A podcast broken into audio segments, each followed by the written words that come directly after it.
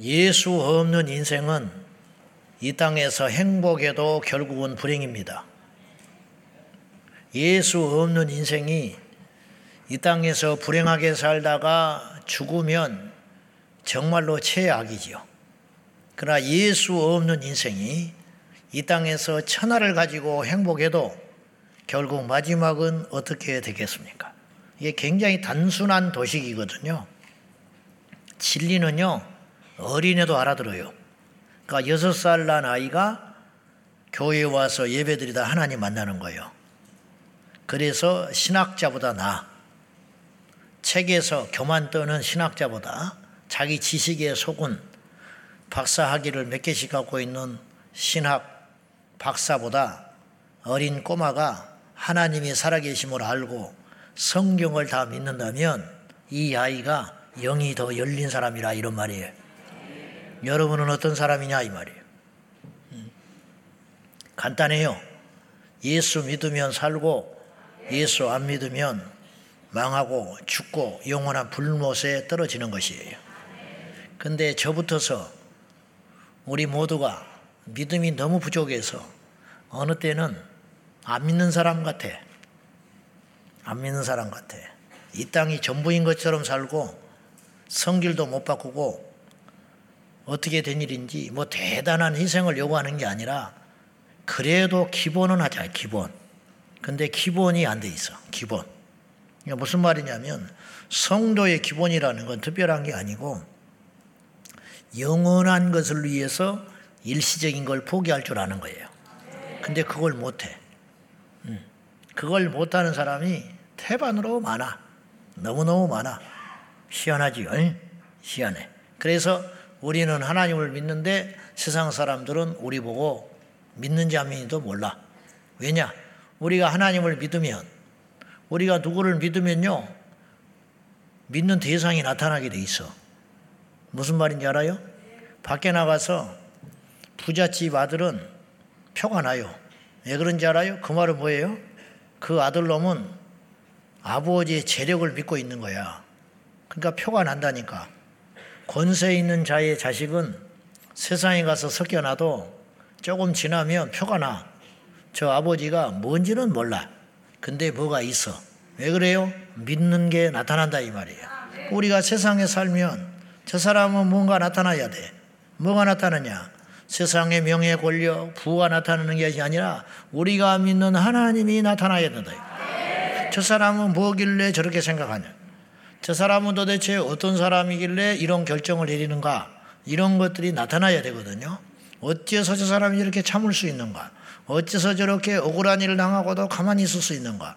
어떻게 이런 상황에서 용서를 할 수 있다고 할 수 있는가? 이런 것들이 다르다는 거죠. 다르다는 게 뭐예요? 예수님을 믿기 때문에 다른 것이죠. 그냥 이 땅이 전부도 아닌데 뭐하러 우리가 연연하냐 이 말이에요. 그러므로 굉장히 사실은 간단하고 가격한 말인데 예수님을 안 믿으려면 안 태어나는 게 나아요. 안 태어나는 게 낫다. 이건 제 말이 아니야. 예수님이 그렇게 말하셨어요. 누구에게? 가룟 유다에게. 네가 차라리 나지 않았으면 좋을 뻔했다. 왜냐? 네가 안 났다면 네가 나를 팔았겠냐? 네가 안 났다면 지옥에 가겠냐? 안 태어나면 지옥에 갈 일도 없지. 태어나놓으니까 지옥 가겠든지 천국 가든지 둘 중에 하나. 그래서 오늘 이 자리에 온 여러분이 정말로 예수를 제대로 믿었다면 저와 여러분은 이 세상에 제일 큰 복을 받았다. 가난하면 좀 어때? 인생이 풀리지 않으면 어때? 몇십 년이면 끝나는 것인데. 오늘 또 여러분 마음속에 울음을 삼키고 오셨지요. 그러나 한 가지를 꼭 기억하십시오. 그냥 내가 위로하려고 하는 소리가 아니야. 하나님이 살아 계시다면 살아 계시잖아요. 하나님이 살아 계시다면 그분을 믿는 자가 가장 복받은 사람이다. 인생을 한마디로 요약하면 울고 왔다가 울리고 간다. 그런 표현이 맞아요. 그렇잖아요. 울고 왔다가 누군가를 울리고 가는 것이 인생이라. 즉 눈물로 시작하여 눈물로 끝나는 것이 인생인 것입니다. 저는 뭐 오래 살지는 못했지만 이 말에 이를 달지는 못해요. 예수 안 믿는 사람도 다 그렇게 이야기할 수 있어요. 인생은 눈물이에요. 사실은. 영국의 육아 전문 기업에서 3천 명을 대상으로 설문조사를 해봤대요. 얼마나 사람이 울다가 가는가 조사를 해봤더니 평균 생후 12개월 아기는 하루에 12시간씩 운대요. 12개월 이하까지는 하루에 12시간. 그렇죠. 배가 고파도 울고, 기저귀가 안 맞아도 울고, 잠도 자느라고 울고, 그렇게 울기 시작하는. 태어날 때부터 울기 시작해가지고 하루에 24시간 중에 평균 3시간 정도 울더라. 그런 말이죠. 그 다음에 이제 3살 때까지 평균 어느 정도 우느냐. 하루에 약 2시간 운대, 2시간. 하루에. 그리고 10살 될 때까지는, 10살 때까지는 일주일에 생각보다 많이 울어요. 2시간 12분을 울어. 10살 될 때까지 일주일에 평균 2시간 12분. 그리고 20대, 10대가 넘어가서 10대에서 20대까지 가면 평균 일주일에 2시간 남짓 울다가 간다는 거예요. 인간이. 그럼 나이 들면 안 우느냐? 우리가 지금 표현을 안 하는 것 뿐이야. 우리가 자제력이 있을 뿐이지 사실은 똑같이 우리 인생도 울고 있어요. 여러분이 지금 울음을 참고 있는 자존심과 자제력이 있기 때문이지 건드리면 터지게 돼 있어. 봉숭아 씨처럼. 그렇잖아요? 건드리면 터져. 지금도 건드리면 터져. 그러니까 너는 내 아들이라 그러면 울어. 그게 울 일이요? 딸들이 왜 울어? 아들한테 이야기하는데. 그렇잖아요? 그 눈물은 전염이 되잖아요. 제 어릴 적에 이상가족 찾기가 내 기억에 81년인가 82년에 있었을 거예요. 그때 흑백으로, 흑백 텔레비전으로 이렇게 보는데 우리 어머니가 밤새껏 그걸 보고 울어요. 우리는 실향민 가족도 없어. 아무도 없어요. 우리는 아무 상관이 없는 사람들이야.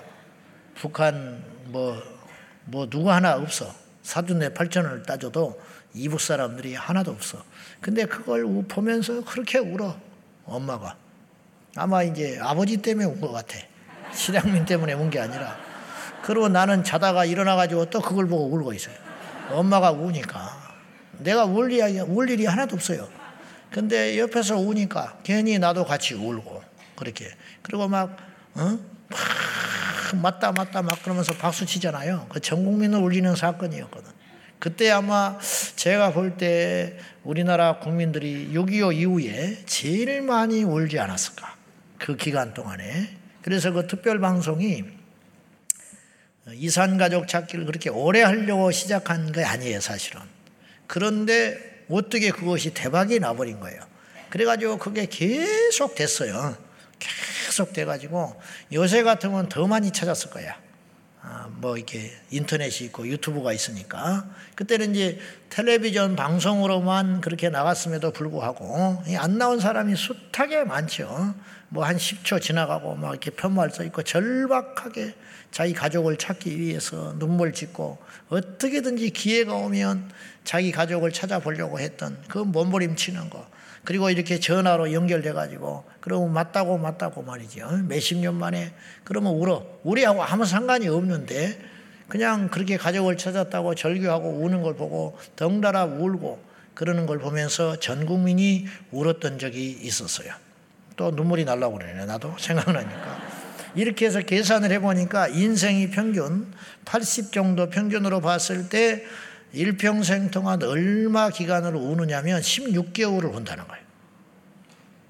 16개월, 490일 정도 울고 가. 그에 반해서 웃는 날은 언제냐? 평생 동안 평균 지금 잠깐 웃었잖아요. 이런까지 다 포함해서 89일을 울고, 웃고 간대. 그러니까 우는 날이 훨씬 많아요.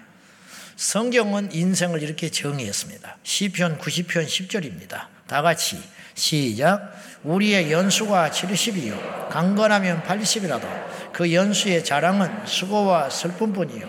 신속히 가니 우리가 날아가나요.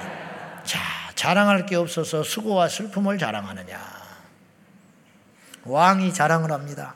근데 가만히 들어오면 수고했다는 걸 자랑하고 있어. 음, 왕이라는 게 눈꼴 뚫어서 스럽세 바쁜 거예요. 재벌 총수들, 가족들하고 밥 한 끼도 못 먹어. 음? 잠이 부족해서 차 속에서 졸고 있고 그러는데 이게 뭐냐? 이게 다 수고로운 일이라. 뭐하러 그렇게 인생을 사는가? 근데 우리는 또 그런 사람을 부러워하고 있어. 응? 그런 사람을 부러워하고 있어. 주인도 수고하고 종도 수고하고 부모도 자식도 다 수고하고 있는 거죠. 그렇지 않습니까? 네. 우리 인생이 다 수고하고 저도 수고하고 있고 여러분도 수고하고 있는 거예요. 그러니까 이 땅이 전부라면 우리 인생은 너무 비참한 거예요. 그러다가 간다. 이게 무슨 의미가 있는가? 거꾸로 말하면 하나님이 우리를 그렇게 만들었겠냐? 하나님이 우리를 그렇게 시시하게 만들었겠느냐? 하나님이 우리를 내 피림으로 만든 게 아니에요. 다시 말해서 영이 없는 동물 같은 존재, 그냥 시집가고 장가고 먹고 마시는 존재로만 만들지 않았어요. 우리 인간을 향한 최고의 첫 번째 계명은 뭐냐? 하나님을 예배하라는 거예요. 하나님을 예배하고 하다가 하나님께 예배하러 가는 것이 인생이어야 된다는 거예요. 사람들은 이걸 굉장히 시시하게 생각하거든요. 그렇지 않아요. 이 땅에 살면서 인생으로서 최고의 영광은 하나님을 예배하며 살다가 죽은 다음에 천국에 가서 하나님을 영원토록 찬송하고 사는 것. 그것이 우리 인생의 가장 복된 인생인 줄로 믿습니다. 오늘 본문은 어떤 본문이냐면 오늘의 제목이 눈물의 기도를 주의 병에 담으라. 눈물의 기도를 주의 병에 담으라. 오늘 본문은 사울 왕의 절대 절명의 위기의 시간이었어요. 다윗은 광약길을 건너면서 위기의 순간들이 많았어요. 우리도 세상 살다가 어렵다고 하지만은 다윗과는 비교가 안 돼요. 다윗은 인생의 위기와 순간의 고비들이 너무너무 많았어요. 정말로 신기한 것은 하나님이 다윗을 버리지 않았어요. 버리지 않았는데 다윗의 위기가 있었어. 그러므로 여러분 이걸 꼭 기억하셔야 돼요. 우리 인생이 내 뜻대로 안 되고 고난이 있다고 해서 하나님이 여러분을 버린 게 아니라고 절대로. 그래서 이런 유명한 예화 아시죠? 어떤 사람이 너무 고난이 극심하니까 기도하다가 하나님께 원망했다는 거예요. 원망했더니 하나님이 그림을 보여주셨어. 환상을 보여주셨는데 자기 인생이 항로를 바닷가에서 걷는 모래 위를 걷는 발자국을 보여주더라는 거예요. 이 뒤를 돌아보니까 자기가 편안하고 인생이 조금 좋을 때에는 예수님이 함께 하셨더래. 발자국이 두 개가 보이더라는 거예요. 근데 자기가 정말로 인생의 풍파가 밀려오고 고난이 닥칠 때 주님이 안 계시더래. 발자국이 내 발자국만 있더라는 거예요. 그래서 주님께 따졌다는 거. 보세요. 정말로 어려울 때 주님이 나를 떠나셨잖아요. 왜 그러셨습니까? 따졌더니 이놈아 자세히 봐라. 그 발자국이 네 발자국이 아니다.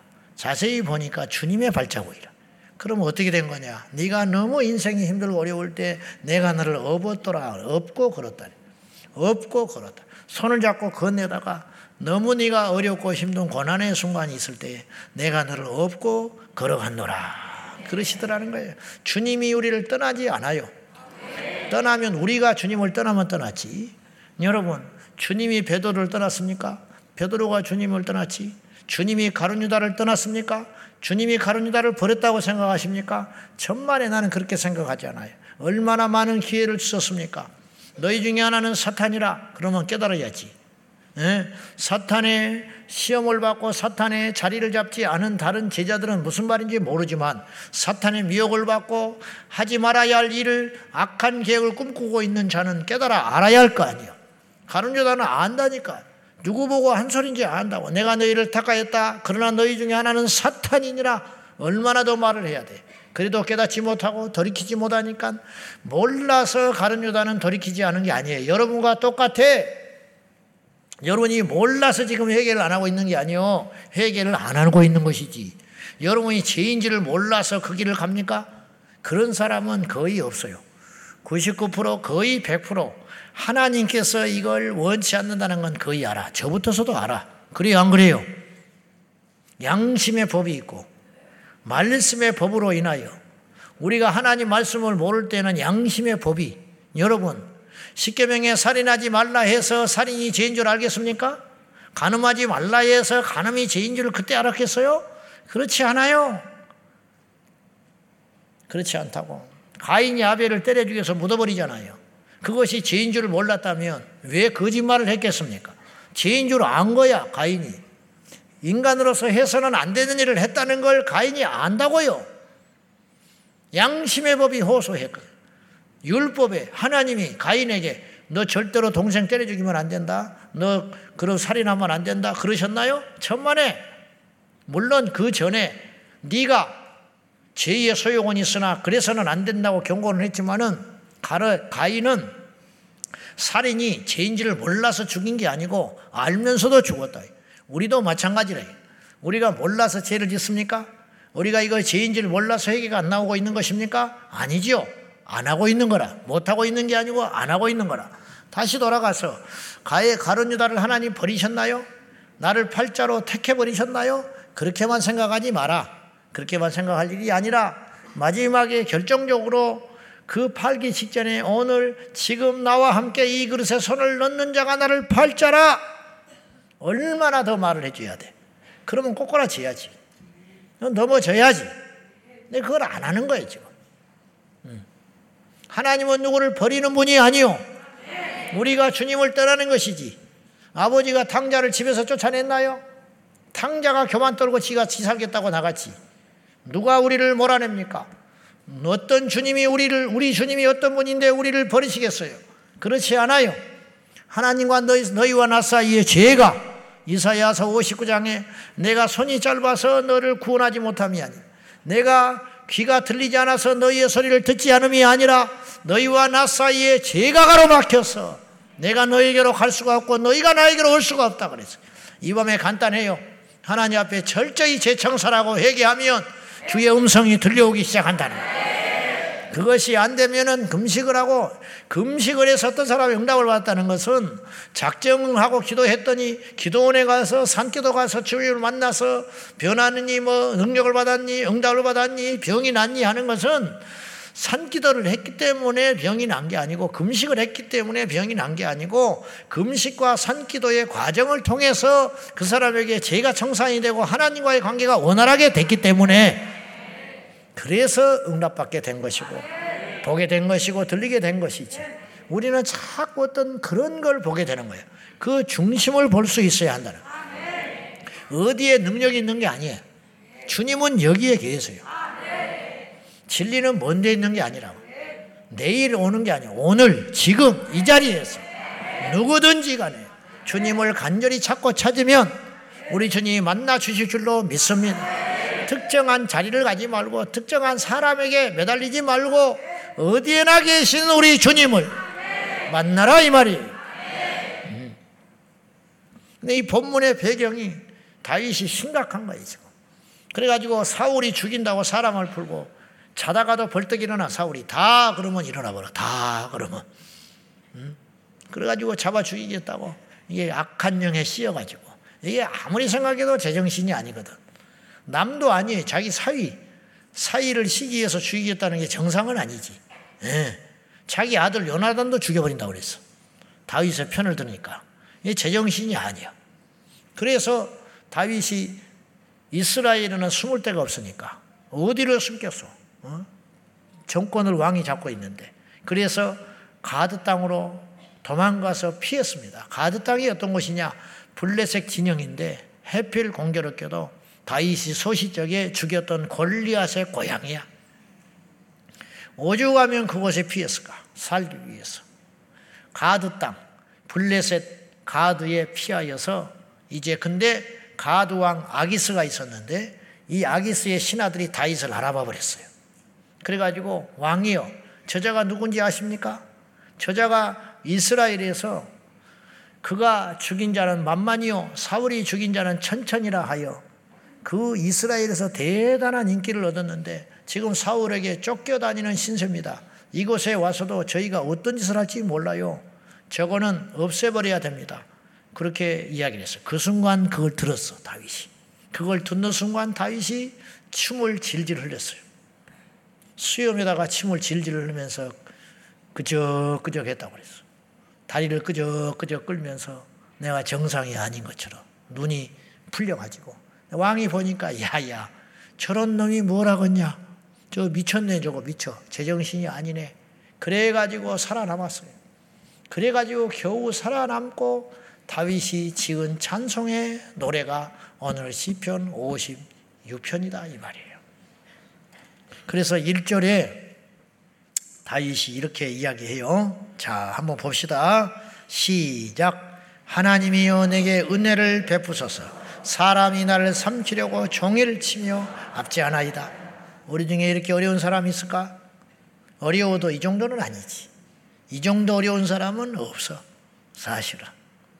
우리에게도 마음 상한 사람이 있고 원수된 자가 있을지 모르나 죽이려고 칼 들고 덤벼든 사람은 없어요. 우리가 마음에 근심이 있고 우리가 마음이 아프다 하지만은 이 정도 지금 다윗은 가정을 챙긴다든지 자식이 안부를 묻는다든지 지금 떨어진 자기 안에 미갈이 염려가 된다느냐 사치스러운 소리야. 지금 자기는 죽느냐 사느냐 이기적이라는 게 아니라 내가 살아야 가족도 있고 내가 살아야 남은 미래가 있는 건데 다윗은 지금 발 뻗고 잠을 자지 못하는 세월이 10년이 넘었어요. 광야에서 유리방황하다가 가드 땅까지 와서 이 지경이 되었다. 근데 다윗이 하나님을 찬송하고 있어요. 놀랍지요. 놀라워. 8절 한번 보실래요? 8절. 다 같이 시작.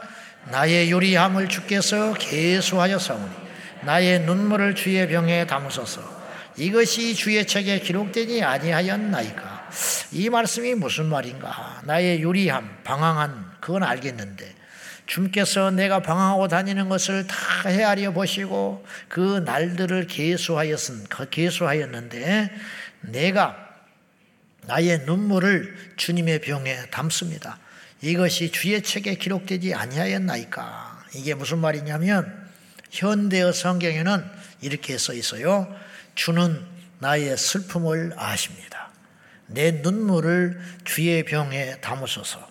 나의 눈물이 주의 책에 기록되지 않았습니까? 내가 지금까지 당신께 흘린 눈물의 양이 하나님 나라의 책에 기록되어 있지 않느냐 이 말이죠. 사람들은 미소를 아름답다 하지만 우리 주님은 우리의 눈물을 기억하시는 분이에요.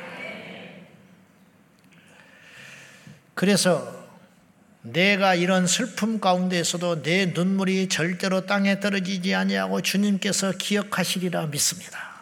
이렇게 기도하고 하나님께서는 내 눈물의 양을 아시고 저 천국에 내 눈물의 기도의 양을 기록해 놓은 책이 있을 걸로 믿는다. 그렇게 고백을 한 거예요. 하나님은 눈물을 보시는 분이다. 이사야서 38장 2절과 3절 히스기야의 기도를 보십시다. 다 같이 시작.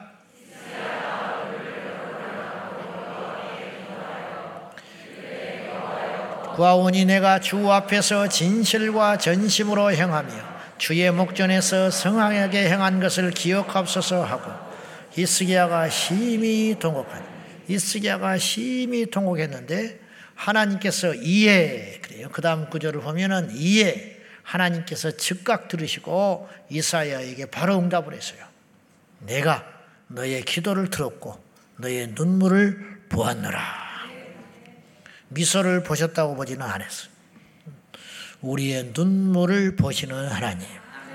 이 밤에도 우리가 애통하여 기도하면 주님께서 우리의 기도에 응답해 주실 줄로 믿습니다. 한나의 눈물의 기도. 그 기도를 들으시는 하나님. 시편 126편 울며 씨를 뿌리는 자는 정령 기쁨으로 단을 거두어 오리라. 그랬어요. 자, 울며 씨를 뿌리는 자는 울더라도 기도하는 자다 이 말이에요. 울며 씨 뿌리는 자는 시편 126편은 농사 짓는 이야기를 하고 있는 게 아니잖아. 그렇지 않겠소? 예. 하나님의 영감이 무슨 농사 짓는 비법을 기록을 했겠소?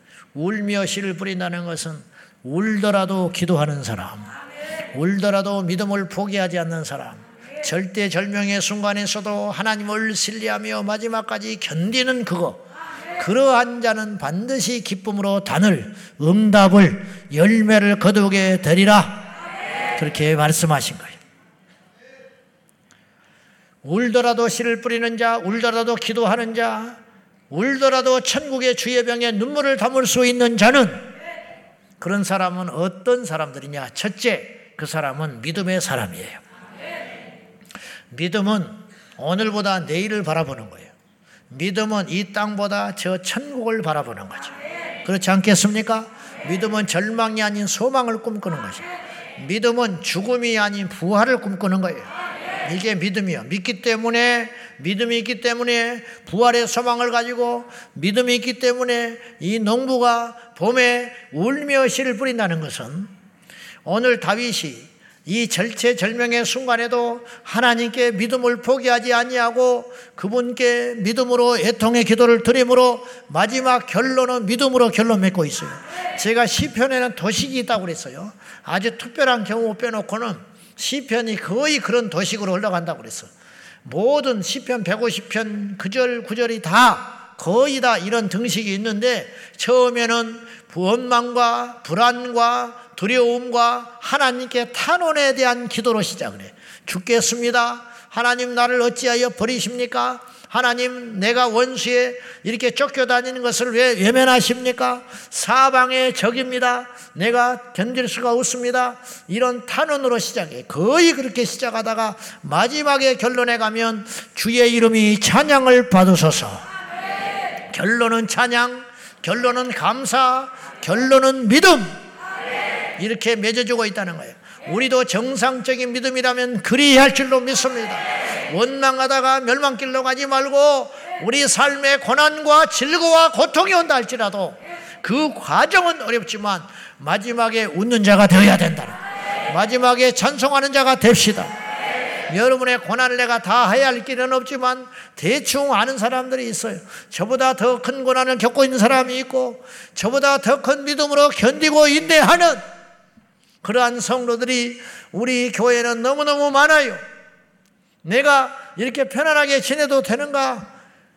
미안할 정도로 고난과 어려움 가운데 여러분의 가정의 우한과 자녀들의 문제로 사업의 실패로 물질의 염려로 관계의 고통으로 여러분이 고난 겪고 있는 성도들이 내가 대충은 안다 이 말이에요. 그러나 여러분 기도하면 승리할 수 있어요. 뭘 하겠어, 그럼 우리가. 어. 결국은 우리가 이 농부가 봄에 오죽하면 울고 씨를 뿌리러 나갔겠냐고. 우리 옛날에 우리 어머니들이 그렇게 살았어요. 할머니들이 그렇게 살았어. 남편들이 무능하고 남편들이 바람 피우고 온갖 짓을 하고 다 돌아다녀도 자식 새끼 줄줄이 낳고 그 자식을 품에 안고 살아보겠다고 남한테 무시받고 남한테 품앗이 해가면서 남 밑에서 자기를 위해서는 단 한 푼도 뭔가를 써보지를 못하고 번듯한 옷 한 번 입어보지를 못하고 번듯하게 밥상 한 번 받아보지도 못하고 애 낳고 바로 그 다음날 밭에 가서 일을 하고 밭에 가서 일하다가 애를 낳버리고 막 이런 일들 손과 발이는 동상으로 쩍쩍쩍 갈라지고 그런 세대를 살았어요. 그런데 이분들이야말로 울면서 씨를 뿌렸던 자들이야. 그렇죠? 그래서 오늘 우리가 여기 있는 거야. 요즘 젊은이들은 낙태하고 지워버렸을 거예요. 응? 요즘 젊은이들은 예수 안 믿는 사람들은 뭐가 무섭고 뭘 의식해서 이 땅이 전부인 사람은요 막 사는 거예요.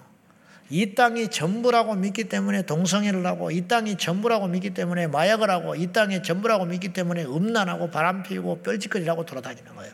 이 땅이 전부인데 뭐가 무서워? 이 땅에 실컷 즐기다가 말면 그만이지. 남의 돈 훔치고 어? 사기를 쳐서라도. 그래서 그 사람이 똑똑한 사람이고 거짓으로 인생을 망가 어? 남의 인생을 망가뜨리고 음?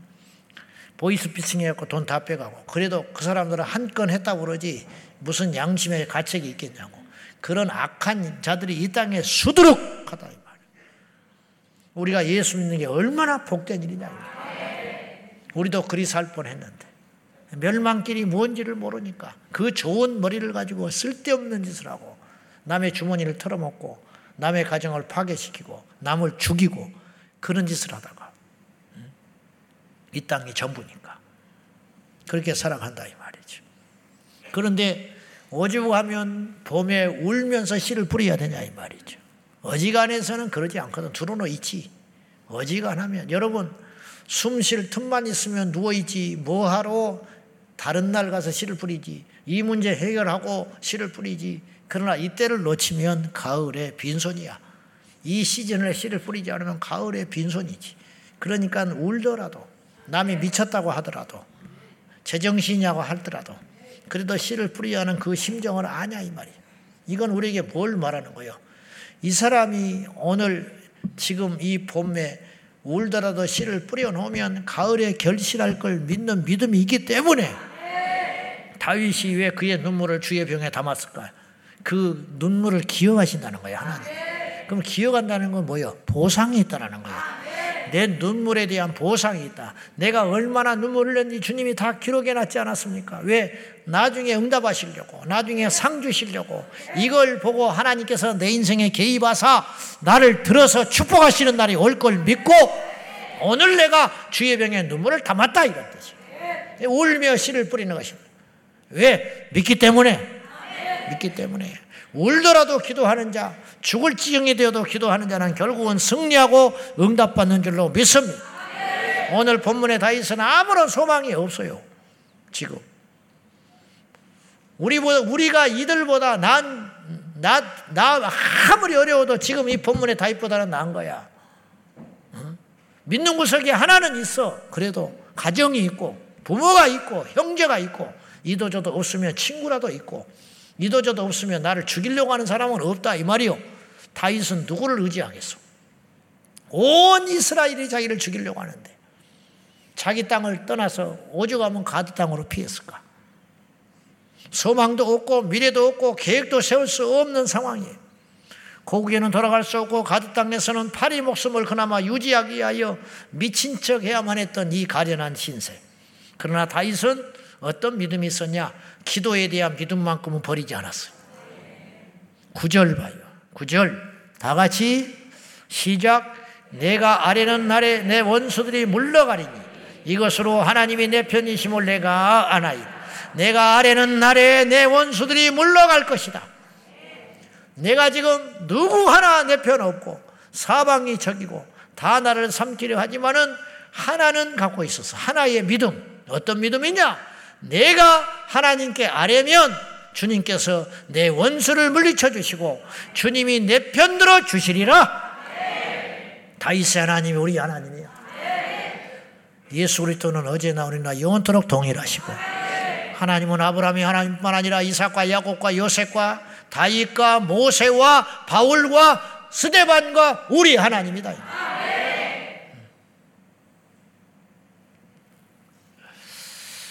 두 번째 왜 울더라도 기도를 포기하지 않아야 되며 포기하지 않는 것이 지혜로운 것인가?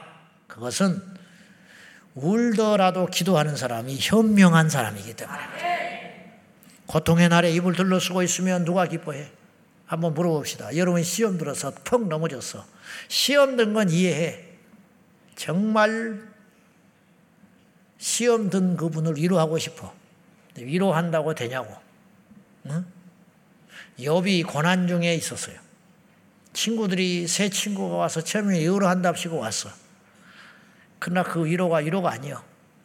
나중에는 지적을 하기 시작해. 음. 그래서 번뇌케 하는 위로자라는 뜻이야. 그 친구들이. 이 셋은 번뇌케 하는 위로자였어. 정답만 딱딱 이야기. 야, 하나님이 어떤 분인데? 하나님이 너를 까닭 없이 쳤겠냐? 처음에는 위로한 척 하더니 나중에는 그렇게 돌아가는 거야. 우리 하나님이 어떤 분인데? 하나님이 공의로운 분인데 하나님이 정확하신 분인데 네가 뭔가 잘못했으니까 그렇지 한번 잘 따져봐 이렇게 자꾸 지적질하고 가르치고 훈계하고 여본 고난에 더 큰 고난을 겪게 됐어요. 응? 그런 상황.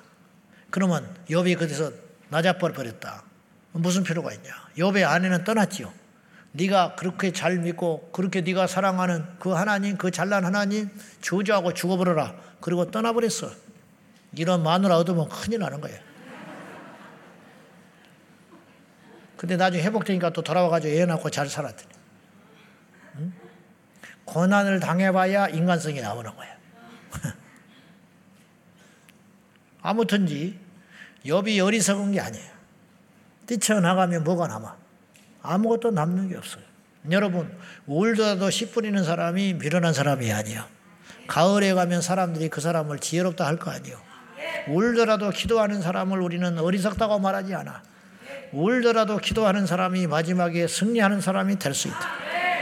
여러분 우울 힘이 있으면 기도해요. 응. 아멘. 자, 한번 따라해봐요. 울 힘이 있으면 기도합시다. 그렇지. 울, 울고 앉아 있으면 뭐가 나와? 울지 말고 기도하자. 울면서 기도하면 돼. 울면서 기도하면. 울지만 말고 간단해. 울면서 한마디씩만 던지면 돼. 울면서 기도하자. 하나님이 들으시고 눈물을 보신다. 울림이 있으면 기도하고 남에게 쫓아가서 따지고 사정할 일이 있으면 기도하고 변명할 일이 있으면은 하나님께 통곡으로 나가자 이 말이야. 낙심하여 낙심하고 주저앉아 있으면 그 무너짐이 더욱 심하게 되고 도무지 길이 보이지 않더라도 우리가 엎드려 기도하면 주께서 생명의 길을 열어 주시는 줄로 믿습니다. 바울과 신라가 감옥에 갇혔어요. 빌리포 감옥에 갇혔는데 잘못한 게 하나도 없어요. 귀신 들려서 인생이 망가진 그 여정을 고쳐준 죄밖에 없다고. 그런데 어떠한 것이 그들을 기다리고 있었느냐. 우리가 성경을 남일이니까 솔직히 내 일기처럼 안 보는 거예요. 사실은 우리 가계부처럼 안 들여다보니까 그렇지 성경은 한 구절 한 구절을 깊이 들여다보면 너무너무 은혜가 되고 너무너무 절박하고 그 삶의 정황 속에 들어가면 우리에게 정말로 뼈저리게 와닿는 구절들이 너무 많아요. 바울과 신라가 감옥에 들어갔더라. 그리고 찬송가 옥토가 걸려서 나왔더라. 할렐루야. 그럴 일이 아니요. 그리 간단한 게 아니라고 지금. 바울과 신라가 감옥에 갇혀서 어떤 취급을 받았냐면 옷을 다 벗긴 채로 채찍을 실컷 두들겨 맞고 심하게 맞았다고 그랬어요. 많이 두들겨 맞은 거야. 그러니까 피가 터지고 그 당시 채찍이 어떤 채찍인데 가죽 채찍이로 생각하세요. 가죽 끝에다가 어, 짐승의 뼈 그리고 납을 붙여가지고 탁탁 때리면 살 속에 박혀가지고 뜯어내면 살찜이 뚝뚝 떨어지는 그런 채찍을 예수님도 그 채찍을 맞았거든. 고증에 의하면. 네. 그러니까 예수님이 비교적 십자가에서 6시간 만에 돌아가신 것이 이미 출혈이 심하시고 이미 체력이 기진한 상태로 십자가도 결국은 끝까지 지지 못하시고 대신 져주는 자가 있었잖아. 그러니 이 채찍에 맞아서 그리고 깊은 감옥에 이건 아주 악질로 취급을 한 거예요. 단순한 절도니 뭐 그런 소매치기 정도로 생각 안 하고 아주 악질. 그래서 그 빌립보 감옥 중에서도 제일 악랄한 깊은 감옥에 지하 감옥에 집어넣어 가지고 그것도 안 돼 가지고 착고로 채워 놨다 그랬어요. 자, 전부 벌거벗겨진 채로 두들겨 맞아가지고 맞아가지고 머리가 터지고 온몸에 채찍을 맞은 상 사람이요 안 맞아봐서 그렇지요. 우리가 지금 저도 마찬가지고 할 말이 없어 입만 살아가지고 그런다는 비난을 나는 받아도 마땅해. 어떤 사람이 그래 말은 잘한다고 그래. 맞아요. 그 말이 맞는 거예요. 그 말이 틀린 건 아니에요. 이제 그 말을 내가 감수는 하는데 우리가 다 말만 살아 있는 거예요. 입만 살아 가지고 응? 입만 살아 있는데 근데 할 말이 없어요. 근데 이제 바울이 보세요. 두들겨 맞아 가지고 그것도 본인이 뭘 잘못해서 맞았으면 응당한 제의의 대가지만은 바울이 잘못한 게 없거든요. 그런데 두들겨 맞아가지고 옷을 발가벗겨진 채로 두들겨 맞아가지고 피를 흘리면서 착고에 채워가지고 꼼짝도 못하고 있는 상황인데 여러분은 뭘 하겠어 그때? 솔직히 이야기해봐. 뭐 하겠어? 뭐 하겠어? 장로님 뭐 하겠어요 어? 원망. 원망한대 장로님이 원망한대 장로님이 원망하신대 뭐 하겠어 우리가 답을 알고 있으니까 그렇지 그때 바울과 신라가 어떤 결정을 했냐면 기도하고 찬송하기로 결정을 한 거예요. 어차피 시간은 흘러가는데 죽을 수도 있는데 죽는다면 찬송하고 죽자. 기도하다가 죽자. 바울과 신라가 그런 결정을 한 거라니까요. 오늘 다윗도 마찬가지요. 지금 객지에서 살지 죽을지 모르는 이 상황에서 다윗이 여기서 내가 자살을 해버릴 수도 있는 것이고 그렇잖아요. 적한테 비참하게 잡혀서 죽느니 그냥 끝내버리자. 그런 인생의 끝자락에 가서 그런 생각을 할 수도 있는 것이고 아니면 그냥 이 나라에 적당히 투항해가지고 아부하면서 생명이나 유지하고 그냥 그렇게 살자. 아니면 사울에게 쫓아가서 투항해가지고 목숨만은 살려달라고 내가 이제 다 내려놓겠다고 그냥 시골에 가서 혼자 이름 없이 양이나 치다가 인생 마치겠으니까 살려달라고 그런 온갖 생각들을 하루에도 수십 번 수백 번 하고 살았을 거라고 그런 수많은 원수 마귀의 참소와 공격 앞에서도 다윗은 어떤 걸 결정했냐면 하나님께 찬송하기로 기도하기로 결정했다는 거예요. 믿음이라는 게 종이 한 장 차이예요. 종이 한 장 차이가 우리 인생을 바꿔놔 버려요. 기도할 것이냐 뛰쳐나갈 것이냐 예배할 것이냐 세상으로 갈 것이냐 드릴 것이냐 말 것이냐 섬길 것이냐 성경을 받을 것이냐 이 죄를 내가 이길 것이냐, 이 죄에 넘어갈 것이냐, 종이 한 장 차이, 그 1분, 그것이 우리 인생을 좌우해 버리는 거예요. 바울과 신라는 그런 상황인데도 옥에 착고가 지워진 상태로 하나님께 기도하고 찬송했는데 이게 속으로 들어가는 기도가 아니었다고 그랬어요. 속으로 들어가는 찬송이 아니라고 그랬어요. 제수들이 듣더라 그랬어요. 다른 제수들이 들을 만큼 강력한 찬송, 강력한 기도 여호와여 우리를 건져 주소서 주여 찬송을 받으소서 어떤 찬송을 했는지 어떤 기도를 했는지 그까지는 알 수 없으나 한 가지 분명한 것은 이들이 하나님께 절망하고 낙심하고 주저앉고 불평할 여러 가지 많은 선택권이 있었음에도 불구하고 바울과 신라는 기도와 찬송하기로 결단했다는 거예요. 이것이 결코 어리석은 일이 아니고 알고 봤더니 뭐예요? 현명한 일이었다 이거예요. 여러분 울며 씨 뿌리는 것은 바락이 아니에요. 울며 씨 뿌리는 행위는 지혜로운 거야. 울며 씨 뿌리는 건 현명한 거예요. 오늘 여러분 이 자리에 온 것은 현명한 선택이에요. 평생에 이 선택이 계속되기를 바랍니다. 오늘 여러분이 도저히 오고 싶지 않은 사람도 있었을 거예요. 거리가 멀고 그런 건 물리적인 것이니까 두 번째야. 거리가 멀다, 주차가 부주차 복잡하다, 자리가 비좁다. 이건 사실은 물리적 환경이니까 얼마든지 극복하기가 사실은 쉬워요. 더 근본적인 우리에게 장애물은 뭐가 있냐면 우리 마음에 있는 거야. 우리 마음에 가고 싶지 않는 거. 우리 마음에 고난이 극심하여 갈 수 없는 거. 기도한다면 되겠냐? 이 시경에서도 내가 하나님 앞에 나가서 오늘 금요일 날 가서 기도를 해야 되느냐, 말아야 되느냐? 이러한 선택의 갈림길에서 여러분 이 자리에 오셨다는 거예요. 종교적 누구에게 보이기 위해서 그것을 위해서 온 자는 이 자리에 아무도 없다고 생각해요. 바로 무엇 때문에 왔느냐? 하나님께 여러분이 잘 현명한 결정을 하고 온 거야. 이 시간에 내가 그러면 세상에 있으면 뭐 하겠냐? 세상에 있으면 근심하고, 세상에 있으면 걱정하고, 세상에 있으면 염려하고, 세상에 있으면 자리야 죄 짓는 것이고, 무엇이 있냐 이 말이야. 이 시간에 하나님께 가서 엎드리면 주님이 기억하시고 하나님이 나의 기도를 들어주시며 내 인생의 미래를 하나님께서 시온의 대로로 열어줄 걸 믿고 왔으니 이것이 어리석은 것이 아니고 현명하고 지혜로운 것 아니겠습니까? 세상 사람들은 이해 못해요. 한 번좀 빠지지. 그 복잡한데 뭐하러 하나님이 오늘만 있고 그 교회만 있느냐고 그렇게 말할 수 있어요. 그러나 그건 그렇게 생각할 일이 아니라 이 말이에요. 우리는 지혜로운 선택을 했고 현명한 선택을 해서 이 자리에 온 줄로 믿습니다. 오늘뿐만 아니라 우리 교회를 왔다는 게 중요한 게 아니고 하나님께 왔다는 게 중요한 거예요. 기도하기로 결정했다는 것이 중요한 거예요. 그러므로 오늘 기도하고 가셔야 돼요. 충분히 기도하고 가야 돼요. 이 자리에 와서 그냥 자석만 채우고 가면 안 돼요. 할렐루야. 기도해야 됩니다. 응답받고 가야 됩니다. 뜨거울 때까지 강력한 기도가 올 때까지. 어젯밤에도 우리 청년들하고 집회하는데 아주 뜨거웠어요.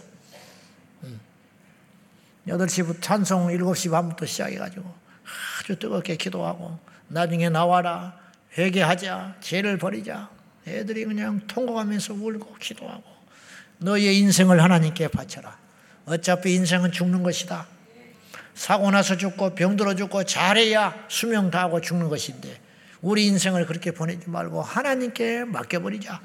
하나님께 드릴 사람은 나와라. 그랬더니 다 나와버렸어. 다 나오니까 또 의심이 되는 거 있죠. 이것들이 알아듣고 나오는 것인가 분위기에 입사해서 나왔는가 어쨌든 이쁘더라고. 가지고 울고 찬송을 하고 울고 기도하고 손을 들고 기도하는데 어찌 됐든 이런 것들이 쌓여서 훗날에 이들에게 큰 영적인 힘이 되고 자산이 되는 거죠. 경험하지 못한 은혜를. 음. 그래 한편으로 생각했어요. 일주일 동안 엄청난 에너지를 어, 우리 성도님들이 가서 재정적인 거, 시간, 휴가를 내고 그 먼 곳에 뭐 어떻게 보면 엄청난 낭비죠. 사실은 낭비야. 렌트카만 빌려도 그 돈이 얼마, 항공료가 얼마고 숙박이 얼마고? 그 아깝다고. 그런데 그걸 그렇게만 따질 일이 아닌 것이. 그러면 그 주간에 있었으면 뭐하냐? 집에 있으면 뭐하냐? 세상에 있으면 뭐하냐? 하나님이 그 시간을 기억하는 시간, 그 알찬 시간, 생명의 시간, 뭐 열매를 맺고 안 맺고는 주님이 알아서 하는 것이고, 그러니까 우리가 그런 시간들로 자꾸 채워야 된다는 거예요. 할렐루야! 휴가를 가면 뭐해? 휴가도 좋지. 휴가도 가야 되는데, 우리 목사님들이 다음 주부터 휴가 가요. 휴가도 좋은데, 또 휴가 가는데 또 마음 무겁게 하고 보낼까 싶은데, 갔다 오세요. 편안하게 갔다 와. 편하게 갔다 와. 나는 언제 갈지 모르는데 갔다 와. 잘 갔다 와. 잘 갔다 오세요. 난 작년에도 안 갔어. 갔다 와. 나는 18년 동안 가보질 않았어요. 갔다 와. 갔다 와. 잘 갔다 와. 잘 갔다 와. 우리 이진호 목사는 2주로 가. 10kg를 뺐다고. 그게 이제 박수 칠 일이야? 내가 어떻게 보면 억울한 것 같아. 그, 지 건강해라고 살 빼라고 했는데, 자기가 휴가를 반납하고 나한테 돈을 주든지 목사님 쉬십시오. 내가 새벽 기도 하겠습니다. 나를 이렇게 생각해 주셔서 10kg나 몸을 빼게 해줘서 감사합니다. 그래야 되는 거 아니요? 좀 내가 해놓고 내가 바보짓 한 것 같아. 살 빼라 해놓고 살 빼면 휴가 보내준다. 그때 또 두 명이 같이 붙었어요. 덩달아서 지금 세 명이 2주 휴가를 가게 생겼어. 내가 참 미친 짓을 한 것 같아요. 12월 달까지 10kg를 더 빼기로 했어요. 12월까지 10kg를 빼면 또 뭔가를 주기로 했어. 이게 뭐 하는 짓인지 모르겠어요. 자, 그래서 우리가 현명하게 잘 생각을 하세요. 항상 현명하게. 우리가 세상에서 똑똑하지 않습니까? 손해볼 짓 절대 안 하잖아. 해요, 안 해? 어? 어디가 좀만 싸다고 해봐. 하여튼 그런 거는 엄청 빨라요. 어디가 싸다, 어디 미용실이 잘한다더라. 기가 막혀. 하여튼 뭐 그런 데는 뭐 너무너무 잘 쫓아다니거든. 그 좋은 머리를 가지고 그런 쪽으로 쓰지 말고 영생하도록 있는 것이 무엇을 위해서 투자해야 할까를 잘 따져보라. 울며 실 뿌리는 자는 어리석은 자가 아니고 현명하고 지혜로운 인생인 줄로 믿습니다. 바울과 신라가 옥터가 흔들릴 줄 알고 찬송한 게 아니야. 그냥 하나님께 찬송한 것 뿐이야. 근데 열렸어요. 오늘 우리도 마찬가지. 오늘 우리도 이 시간에 항상 현명한 선택. 낭망할 시간에 기도하자. 염려할 시간에 기도하자. 절망할 시간에 기도하자. 불평할 시간에 기도하자. 우리는 자정 이 상한 말만 들어도 낙심되어 주저앉아 있어요. 지난주 제가 히브리서 11장을 인용했는데 다시 한번 인용하기를 원해요. 히브리서 11장 38절에서 36절에서 38절까지 시작. 또 어떤 이들은 조롱과 채찍질 뿐 아니라 결박과 옥에 치는 시련도 받았으며 돌로 치는 것과 더불어 켜는 것과 시험과 칼로 죽임을 당하고 양과 염소의 가죽을 입고 요리하여 궁핍과 환란과 학대를 받았으니 이런 사람은 세상이 감당하지 못하느니라. 그들이 광야와 산과 동굴과 토굴에 유리하였느니라. 아까 제가 말했지만 남의 말이라고 쉽게 이야기하지 말자 그랬어. 견딜 수 있겠어? 응? 이것 어느 것 하나 지금 히브리서 11장 이름도 없는 무명의 신앙의 영웅들 믿음의 무명의 순교자들, 지금 저 천국에서 하늘의 별처럼 영원히 빛나는 그들, 그들이 이 땅에 사는 동안 어떤 세상으로부터 취급을 받았는가? 한번 조목조목 따져볼까요? 응? 한번 따져봐. 자, 보시라고요. 어떤 이들은 조롱과 채찍질 뿐 아니라 그것에 더하여 결박과 옥에 갇히는 시련도 있었다. 근데 이걸 지금 순차적으로 어떤 것부터 어려운가부터 한번 단계별로 따져보자고. 이 중에 내가 가만히 보니까 제일 이 중에 쉬운 게 조롱당하는 거야. 육체적인 직접적 고통은 없으니까 정신적 피해.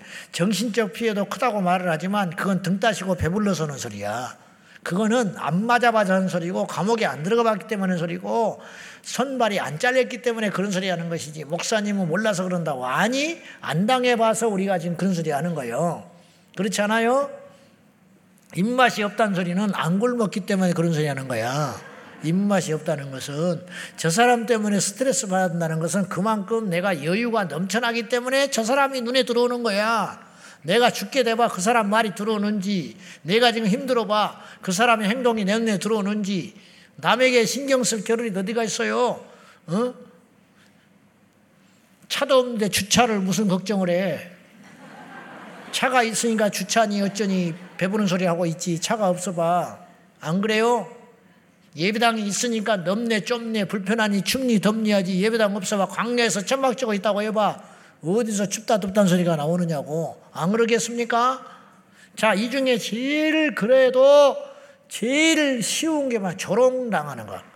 근데 보면 현대 우리 성도들은 우리 교회는 조금 낫다고 제가 자부하지만은 그래도 장사가 없어.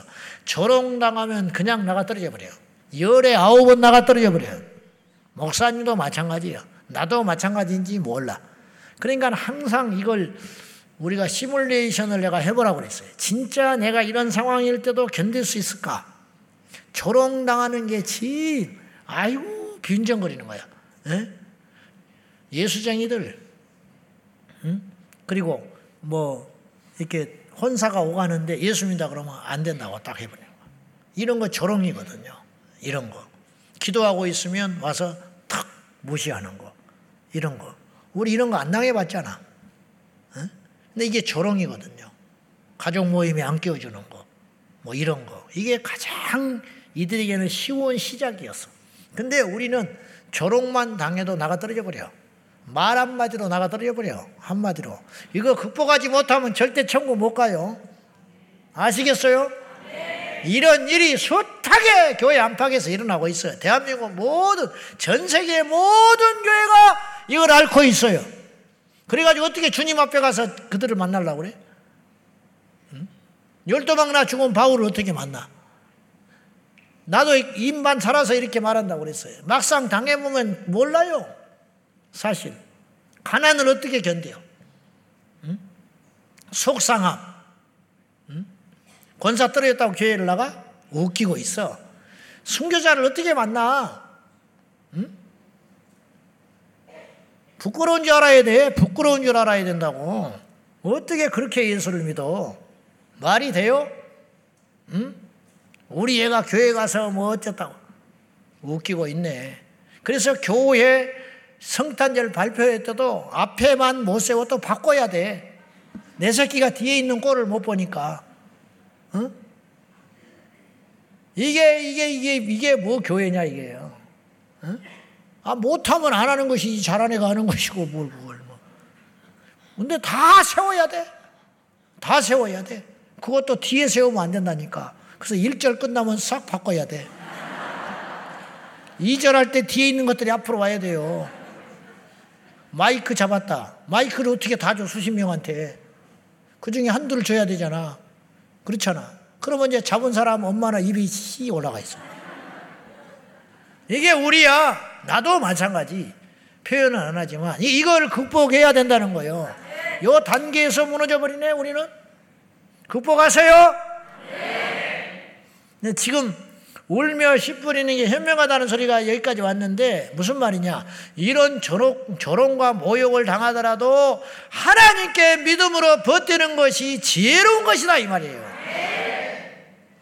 침 엘리엇이 말한 것처럼 영원한 것을 위해서 영원하지 않는 걸 포기하는 건 지혜로운 것이다 이래. 왜 그걸 그렇게 못하냐? 왜? 그러니까 선택의 갈림길이 없을 때는 그냥 살아도 돼요. 그러나 어떤 그런 갈림길에 딱 들었을 때는 정신을 바짝 차리라고요. 무엇이 나에게 영적으로 유익한 것인가? 몇십 년을 볼 것이냐? 영원한 세상을 볼 것이냐? 그걸 따져보라 이 말이에요. 근데 그걸 못 따져. 세상에 인사 안 했다고 떠나는 사람이 어디가 있어? 어떤 목사가 인사를 안 받겠어? 오해가 생겼겠지? 응? 지긋지긋하다, 지긋지긋해. 아주 그냥 나는 말이라도 하지. 어떤 교회는 말도 못해, 그런 소리도. 그것 때문에 또 속상할까봐, 시험 들까봐. 또 볼까요? 채찍. 예수 믿고 매맞아 사람. 아무도 없어. 지금 우리가 그런 시대에 알기. 그러니까 위험하고 불안한 거야. 그러니까 정말 채찍질이 들어올 때 견딜 수 있겠냐? 우리 중에 몇 프로나 살아남을까? 나는 살아남을 수 있을까? 여기 보니까 조롱, 시험, 음, 채찍 전에 또 참 저기 있네. 조롱 당하는 게 어렵고. 그 다음에 조롱을 넘으면 시험이 기다리고 있어. 시험을 넘으면 궁핍이 기다리고 있어. 궁핍. 예수 믿는다고 가난하게 사는 거야. 예수 믿는다고. 지금은 이 세상에 그래도 법이 국민들을 보호해주고 합리적인 것이 있으니까 그렇지만 예수 믿는다는 이유로 직장에서 안 받아줘 버린다. 이게 이제 우리 가시권에 들어오기 시작했어요. 이제 몇십 년 안에 이런 세상이 돼. 앞으로 보시라고. 예수 믿는 것 때문에 불이익을 당하는 날이 와. 그것이 바로 차별금지법이 통과된 나라의 실상이야. 그렇잖아요. 예수 믿는다는 것 때문에 불평을 당한, 불이익을 당해. 동성애자를 10%를 취업을 해줘야 돼. 동성애자는 무조건 받아줘야 된다니까? 그러면 그 자리를 누군가 불이익을 당한 거 아니요. 그래, 궁핍을, 궁핍한 세상. 예수 믿는 것 때문에 궁핍한 세상. 예수 믿는 것 때문에 취업이 거부당하는 세상. 예수 믿는 것 때문에 은행에 가서 제재를 받는 세상. 설마 그러겠냐? 북한이 그렇게 됐잖아. 북한이. 그 다음에 환란, 학대받음. 아직 죽지는 않았어. 그렇잖아요? 조롱받는다고 안 죽어. 시험 당한다고 안 죽어. 궁핍하다고 안 죽어. 환란 온다고 안 죽어. 학대받는다고 안 죽어요. 그 다음에 광야에서 산과 동굴에서 짐승의 가죽을 뒤집어쓰며 유리하다가 죽었어. 굶어 죽었어. 이리도 예수 믿을 수 있는가? 채찍을 맞고 옥에 갇히고 그 다음에 마지막은 칼로 배임받아 죽고 근데 이제 히브리서 11장 36절에서 38절 중에 나오는 그 예수 믿었다는 이유로 핍박을 당해 받았던 사람들의 제일 강도 센 고통이 뭘까? 톱으로 잘라버리는 거. 그러니까 제가 읽어보고 읽어보고 읽어봐도 그것이 제일 죽은 사람을 잘랐다는 건 아니잖아. 산채로 잘랐다. 여자들은 능력을 받았고, 응?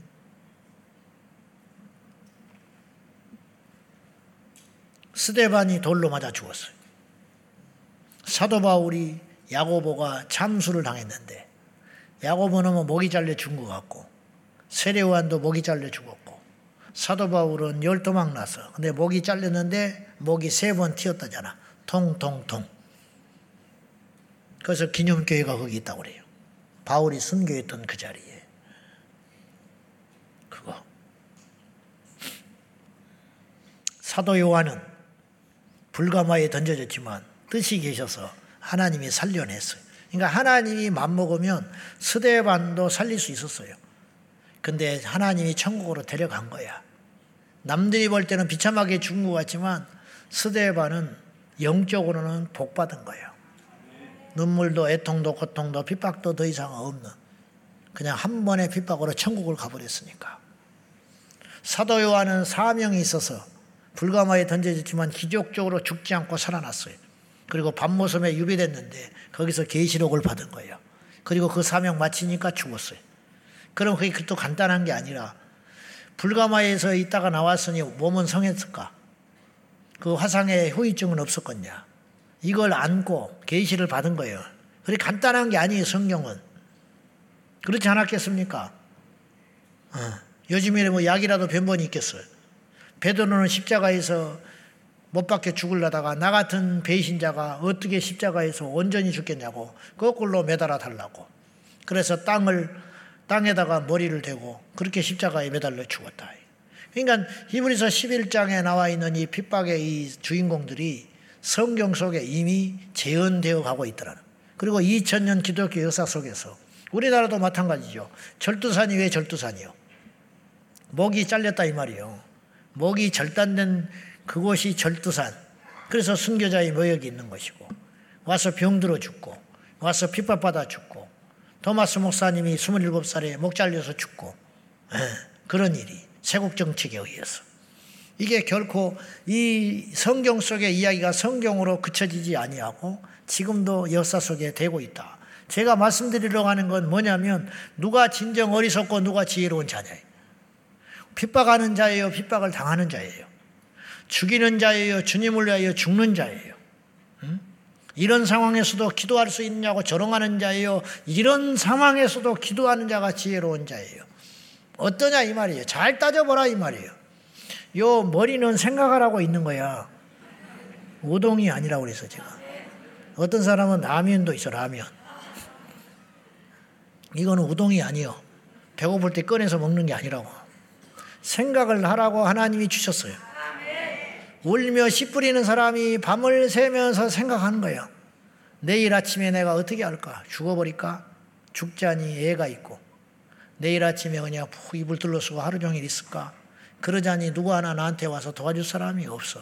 그러면 마지막 남은 한 줌의 씨앗을 이것을 밥을 해서 먹어버리지 말고 이것을 움켜쥐고 누가 내가 이렇게 이중이니까 누가 나한테 와서 하나 안분 하나 물어주냐 누가 나한테 밥 한 그릇 갖다 주느냐 없어요. 누가 그럴 것 같아? 이걸 움켜쥐고 그 텃밭에 가서 씨를 뿌리는 그 심정을 아냐 이 말이에요. 알고 봤더니 그 사람이 살아남아. 그 사람이 인생의 승리자가 되는 것이고 영적으로도 마찬가지라 이 말이에요. 영적인 멘탈을 강화시켜야 돼요. 앞으로 환란이 올 수 있어요. 핍박이 온다니까 남의 이야기 아니 강 건너 불이 아니라고 지금 이것이 이 말씀이 왜 기록을 해놨겠어? 우리와 상관없는 말씀이라면 왜 기록을 했겠냐고. 준비하라는 거야. 믿음이라는 건 이런 것이기 때문에 세상이 감당하지 못할 믿음을 가져라. 죽인다 해도 포기하지 아니하고 감옥에 집어넣는다고 해서 배교하지 아니하고 가난과 공핍과 억울함과 조롱을 나간다 할지라도 영적인 멘탈이 흔들리지 아니하고 여호와를 찬송하며 하나님을 올곧게 붙잡을 수 있는 그자가 지혜로운 자다 이 말이에요. 그러므로 세상에서 제일 지혜로운 자는 기도하는 사람. 마지막으로 울면서 왜 씨를 뿌리는 것이 중요하냐? 그것밖에 없기 때문에. 무슨 말이냐면, 우리가 울더라도 기도를 해야만 하는 이유는 뭐냐면, 그 기도 외에는 달리 방법이 없어요. 여러분, 오늘 이 저녁에 여러분이 기도하는 그 제목들 제목들은 하나도 세상에서 해결받을 수 없는 문제들이야. 세상에서 해결받을 수 있고 내 힘으로 헤쳐갈 수 있다면 뭐하러 기도합니까? 안 그래요? 왜 기도하러 왔습니까? 내가 할 수 없는 한 집에 짐이 있기 때문에 온 거예요. 돈으로도 안 되고 돈도 없고 능력도 없고 능력으로도 안 되니까 하나님께 온 거지요. 그것 때문에 온 거야. 성경에는 기도 외에 달리 방법이 없었던 사람들의 기도를 통해서 응답받은 이야기로 차고 넘쳐요. 다니엘이 30일 동안 기도하면 죽인다 그래서 30일 안에. 기도를 하려거든 30일이 지난 다음에 해라. 무슨 방법이 있어요, 달리. 타협하든지 기다리든지. 근데 다윗은 다니엘을 안 거지. 이 하나를 양보하면 그 다음에 또 다시 양보할 것이 치고 들어온다. 결국 나는 멸망길로 갈 수밖에 없다. 그래서 다니엘은 결단을 한 거예요. 그래서 기도하지 말라고 하는 왕의 명령을 어겨서 이 문제를 헤쳐나가게 하여 뭐를 했어요? 기도했다 이 말이야. 야, 이게 얼마나 엄청난 역설인지 들어보세요. 기도를 못하게 했는데 기도로 승리했다. 모델이 되는 거지, 우리에게. 모델. 12년을 혈류병으로 알았어요. 재산도 다 탕진했다 그랬어. 좋은 의사 다 만나봤고 소문난 의사 다 만났고 아마 별일을 다 했을 거야. 무당도 찾아갔을 것이고 온갖 사람을 다 쫓아가서 이제는 다 끝났다고 할 때 주님께서 오셨다는 소리를 듣고 12년을 12회를 혈류병으로 하는 여인이 예수님께 나왔어요. 왜 나왔을까? 다른 길이 없어. 다 해봤잖아. 다 해봤어요. 왜 울더라도 씨를 뿌려야 되느냐? 다른 길이 없어. 그럼 뭐 할 건데? 씨 안 뿌리면 뭐 할 건데? 응? 사람한테 쫓아가서 뭐 할 건데? 길거리에서 두루놓 있으면 뭐 할 건데? 억울하다고 말하면 뭐 할 건데? 세상은 절대로 도움이 안 되는 거예요. 시편 121편 나의 도움이 어디서 올고 나의 도움이 천지를 지신 여호와에게서로 온다. 내가 눈을 들어 산을 보리라. 산을 뭐하러 봐? 산에서 도움이 오는 게 아니라는 거예요. 응? 산을 쳐다보고 있으면 도움, 도움이 오냐고. 저 산을 만드신 하나님께로부터 오는 것이지. 사람을 쳐다보면 도움이 오냐고. 사람을 만드신 하나님께로부터 도움이 오는 것이지. 이거를 알라. 달리 방법이 없어서 기도하는 거예요. 여러분이 오늘 갈 데가 없어서 오고 달리 방법이 없어서 이 자리에 기도하러 왔다면 여러분은 살아날 수 있어요. 응답받을 수 있습니다. 회복의 길이 열립니다. 이제는 주님이 답이 되어 주실 줄로 믿습니다. 그것 예수님의 제자들이 성령 받으라 약속하고 떠나버리셨어. 남은 제자들이 뭘 하겠어? 할 게 아무것도 없어. 그래서 그들은 기도한 거야. 그랬더니 그 길이 열린 거예요. 세계 역사를 바꿨다니까. 남의 이야기로 듣지 말고 우리도 도저히 길이 없을 때 다른 방법이 없을 때 하나님께 엎드리면 된다. 된다. 그래서 교회는 최대한 기도할 수 있도록 환경을 조성하고 만들어주는 거. 제가 이 공사하는 걸 극도로 조심해요. 우리 성도들이 와서 계속 수시로 기도를 하니까 어쩔 수 없이 지금 공사를 하는 거예요. 불을 켜면 이렇게 성도님들이 나가고 하니까 막 그때 너무너무 아까워 죽겠는 거야. 물론 이제 그래서 이제 철저히 3층에서 기도를 할 수 있도록 세밀하게 준비를 해 놓지만은 또 우리는 본당파잖아. 또꼭 본당에 와야 또 영빨이 오니까 똑같은 기도를 해도 우리 3층보다는 본당파가 좋다. 그래서 근데 어쩔 수 없이 공사를 할 때가 있고 예고 없이 이렇게 불을 팍 켜야 할 때도 있고 그러면 몇 분이 기도하다가 계속 기도하는 뭐 미안하고 또 이제 그러면 이제 아 공사가 시작되는구나 하고 나가면은 너무너무 그냥 아깝고 죽겠어. 아까워 죽겠어. 미안해 죽게. 미안한 건 둘째 치고 저분이 기도를 하러 왔는데 기도를 저렇게 중간에 이렇게 해버리네. 너무너무 아깝고 너무너무 저분의 그 시간을 그냥 뺏는 것 같고 그래서 어떻게 표현을 못하겠어요. 그래서 극도로 조심하는데 지금 어쩔 수 없이 그렇게 그런 상황들이 있어요. 아무튼 우리가 결론으로 우리는 무엇을 해야 되느냐? 주님 앞에 엎드려 기도하는 길밖에 없다. 오늘 33번째거든요. 기도에 대한 주제를 가지고 결국은 뭐예요? 매주마다 모든 메시지에 본문이 조금 차이가 있고 그러지만 결론은 뭐냐? 기도하자. 결론은 뭐예요? 기도의 동기를 심어주는 거야. 그러니까 아, 철야 때에 와서 아, 기도가 이렇게 소중하구나. 기도하면 되겠구나. 기도를 내가 이제 작정하고 나아가겠구나.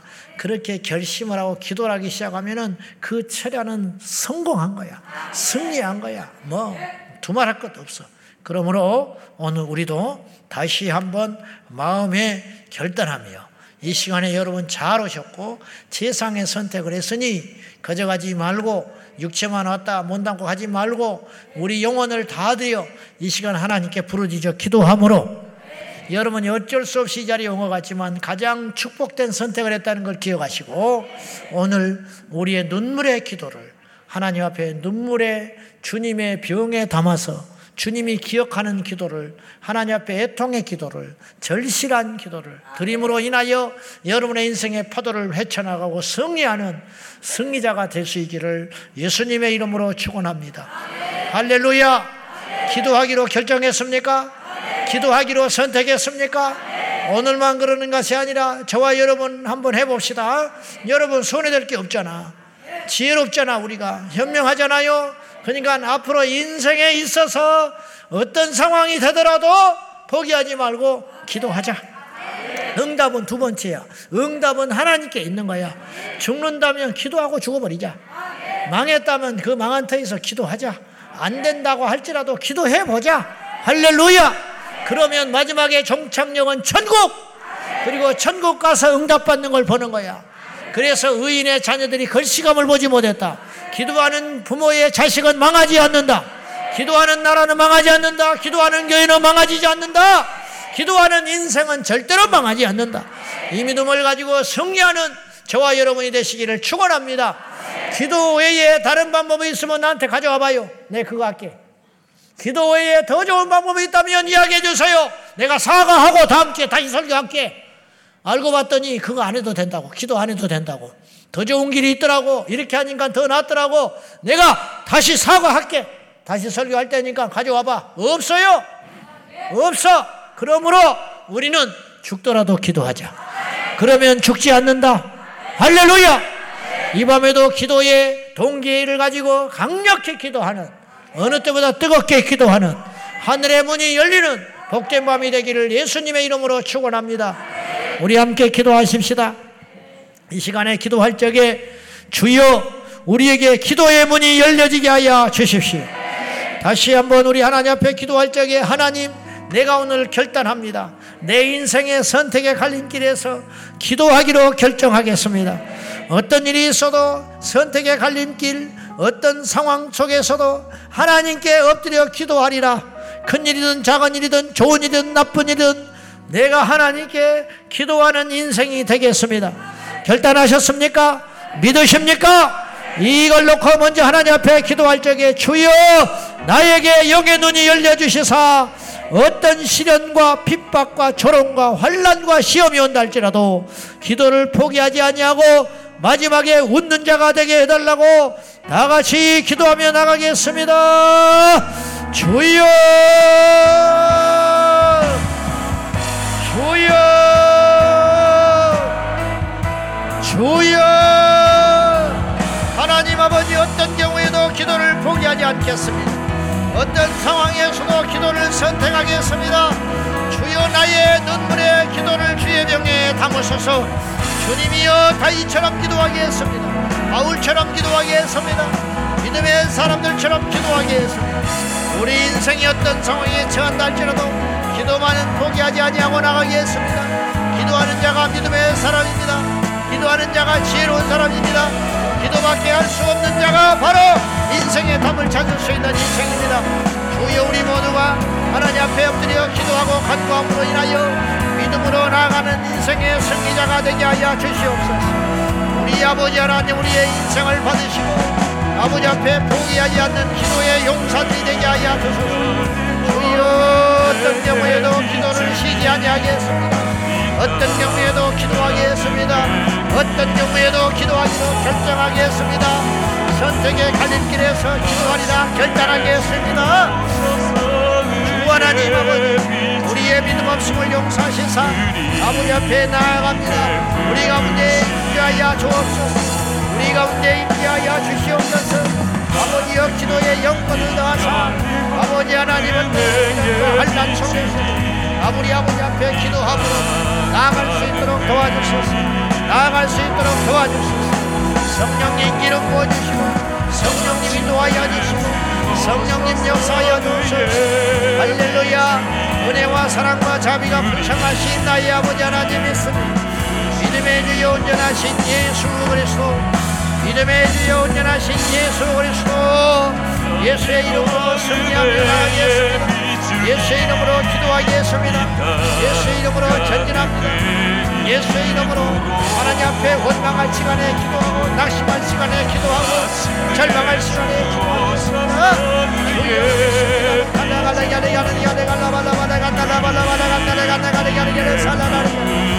이야야라라 간달라라 야라발라발라발라발라발라발라 샬라라라 간달라발라발라발라발라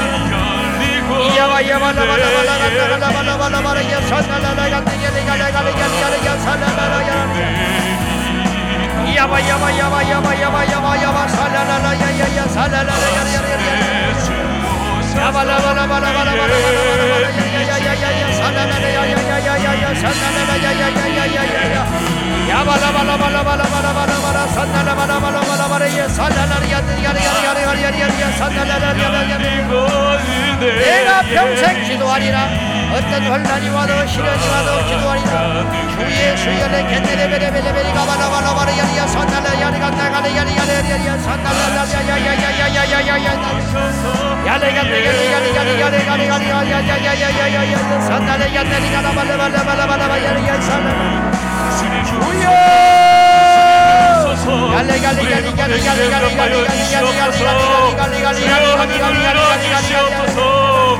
아버지 기도합니다 주님의 누구들 하신 아버지 땅이 떨어지지 않사옵소서 그의 빗줄기 지어 우리의 공사들 부시옵소서 아버지만 찾습니다 우리의 간구와 기도에 응답하게 하여 주셔서 예수의 이름으로 승리하게 하여 주시고 예수의 이름으로 나가게 하여 주소서 아버지 하나님 우리의 간구에 응답하시고 우리가 기도하리라 결단하고 우리가 기도하리라 결정합니다 우리가 기도하리라 결심합니다 오늘 시간 말씀에 기다리고 기다리고 기다리는 주님이 다시 한번 찾아오셔서 주님을 가운데 모아주시옵소서 하늘의 영광을 주의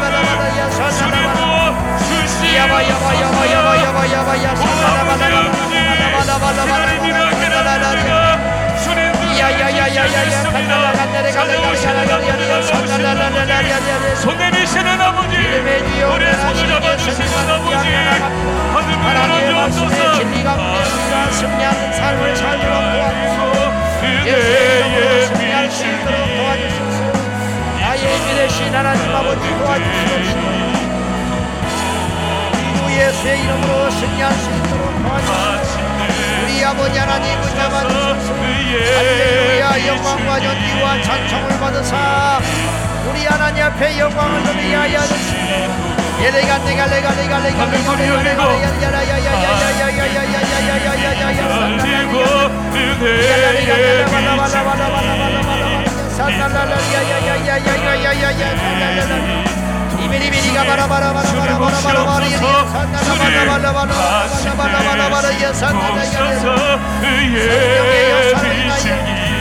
주님 우리 가운데 주님의 자리에 주여 부어주시옵소서 주여 주여 원합니다 우리가 주님을 원합니다 우리가 주님을 원합니다 주여 우리의 기도가 하늘문을 열게 하소서 주의 보좌를 울리게 하소서 주여 살아계신 아버지 말씀대로 이루어 주옵소서. 우리 모두 주여! 주여 하나님 이름 모지시고 우리 하나님 새롭게 하여 주옵소서. 할렐루야 영광과 찬송을 받으시사 아버지의 영광을 기도하기라 원합니다. 결단합니다. 아버지의 평생에 원합니다. 주여! 주여! 하늘에 계신 아버지! 우리 가운데 임재되 하늘의 영광을 나타내시옵소서! 주여! 주님, 오늘 말씀하신 아버지! 우리의 기도에 응답하여 주옵소서. 주여 바람같이 받으시고 음성으로 때르는 오늘 아버지 그 천둥과 같은 음성으로 우리 신령 신령 신령 주여 하나님의 신령들에게 덮고 부어주시옵소서 주여 부으소서 주여 부으소서 주여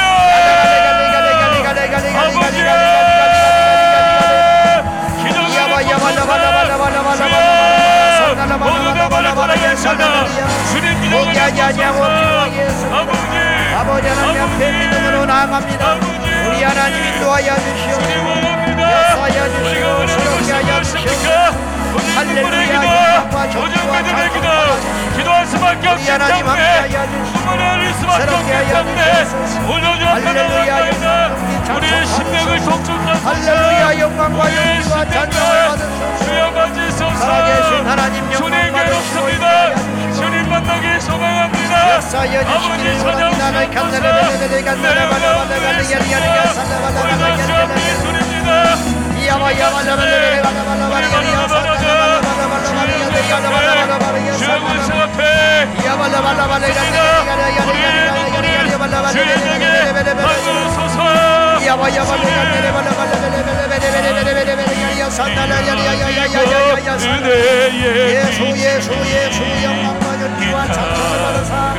우리 하나님 내 평생에 기도하리라 어떤 시련이 와도 기도하리라 어떤 고난이 와도 기도하리라 울더라도 주여 기도하겠습니다. 울더라도 기도하겠습니다. 애통하며 기도하겠습니다. 울며 기도하겠습니다. 울며 주저앉는 것이 아니라 울며 기도하겠습니다. 울며 찬양하겠습니다. 하나님 앞에 나가는 자들마다 이 시간에 응답하여 주시고 손 내밀어 잡아주시고 역사하여 주시옵소서. 할렐루야. 그리하신 주님을 믿습니다 그리해 주실 주님을 찬양합니다. 영광 받아 주시옵소서. 사랑하는 아버지 나의 하나님 나의 하나님 어디 계시나이까? 주님의 곳에 지금 이 자리에 주님 나타나여 주시옵소서. 성도 여러분 우리는 믿음의 첫사랑을 자주 이야기합니다. 첫사랑을 회복해야 한다고 그 처음 믿음의 자리로 돌아가야 한다고 그것은 어디서부터 시작되는지 아십니까? 기도의 첫사랑을 회복하는 것입니다 우리의 기도가 식어졌다면 믿음이 식어진 것입니다. 기도가 회복되면 믿음이 회복이 됩니다. 기도의 기도가 회복이 되면 인생이 회복이 됩니다. 기도가 회복이 되면 성령의 충만함이 회복될 줄로 믿습니다. 우리가 우리 모두가 기도가 예전만 못하다면 위기가 온 것입니다. 나이가 먹어서 그런 것이 아닙니다. 교회를 오래 다녔기 때문에 그런 것이 아닙니다. 바빠서 그런 것이 아닙니다. 내 기도가 식어지고 약해졌다는 것은 곧 영적 위기를 말하는 것입니다. 이 위기를 일어, 극복하고 일어나야 줄로 믿습니다. 이 시간에 우리가 두 번째로 기도할 적에 주여 우리가 기도의 첫사랑을 회복하게 하여 주십시오. 기도의 불이 다시 한번 지펴지게 하여 주옵소서. 주저앉아 있으면 안 됩니다. 기도의 첫사랑을 회복시키고 싶으십니까? 기도의 불을 다시 한번 일으키길 원하십니까? 일어나서 기도합시다. 주여 나에게 기도의 불을 다시 한번 지펴 주옵소서. 기도의 불꽃이 일어나게 하여 달라고 다시 한번 주님 부르며 기도하겠습니다. 주여.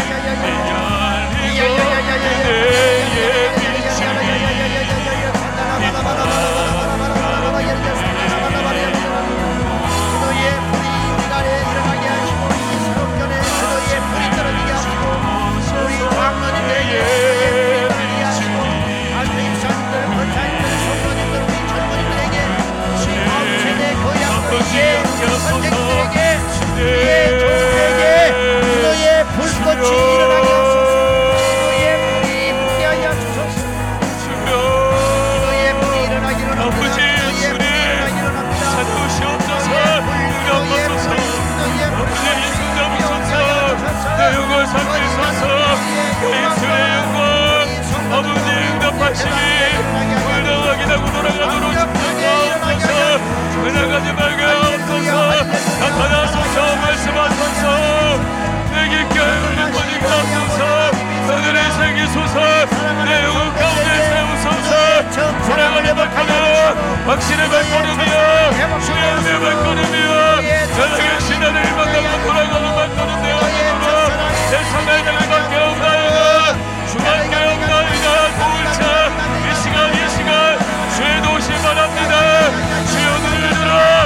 우리 아버지 바라봅니다. 나의 도움은 천지를 이루신 여호와 우리 아버지 본입니다 이 시간에 은혜를 주십시오. 주의 나라를 택하니 주님이 손잡고 가시옵소서. 주님 눈에 눈을 내리세 말씀하시는 아버지 도우시는 아버지 함께 하시는 아버지 은혜 주시기 아파하시니 나를 부르지 마소서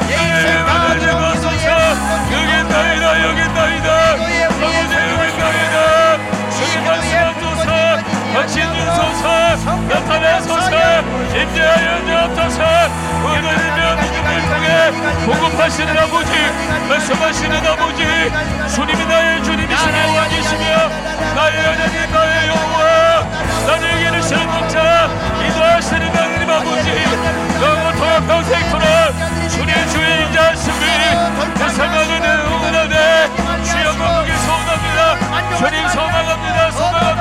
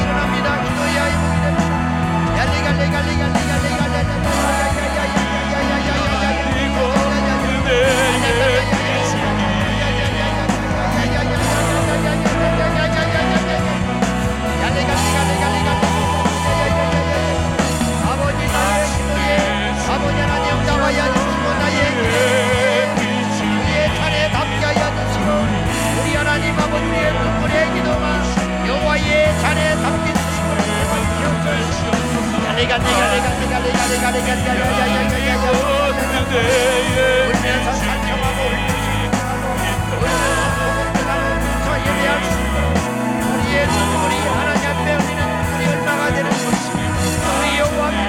울면서 있어서 야 내가 내가 내가 내가 내가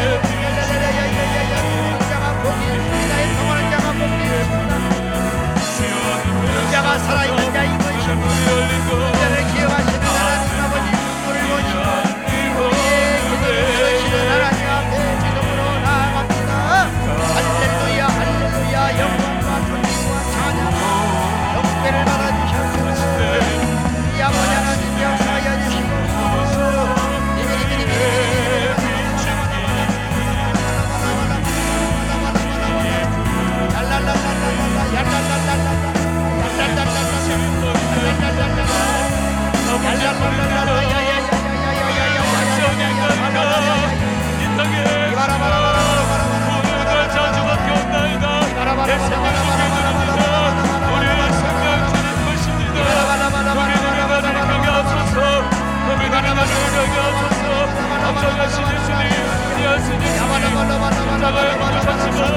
원하시겠으니 하나님의 성령 우리 강하신 나의 아버지 하나님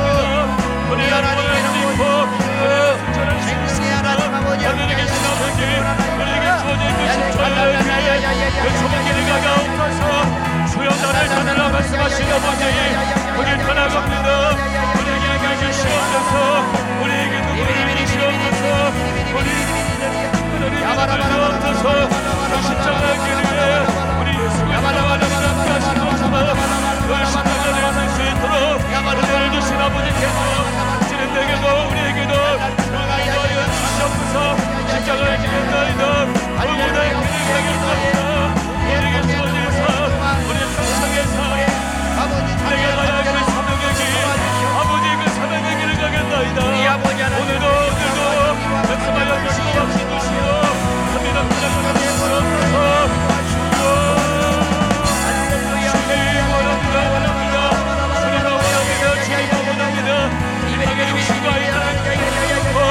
주여 생명 주신 아버지 하나님 아버지. 생명을 쫓아 그 영생을 쫓아 주여 천국하게 소망하는 우리 기도의 소목에 주님 말씀하시고 응답하여 주시옵소서 그의 빛줄게 물도 담배와 같이 내려 주시옵소서 오늘도 주여 내려 주시옵소서 가지 더 기도하겠습니다.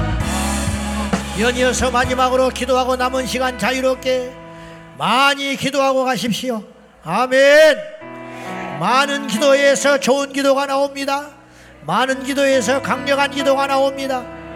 우리가 기도의 처음 사랑을 회복하며 우리의 기도에 영을 달라고 기도하며 우리 평생의 선택의 갈림길에서 낭망하고 불평하고 명할 시간에 기도로 바꾸는 지혜로운 자가 되기 위해서 기도했으니 우리 한 가지 더 기도할 적에 주여 이 땅에 우리 한국교회가 기도의 불을 회복하게 하여 주옵소서 그 첫 시작은 철야가 회복되는 것입니다.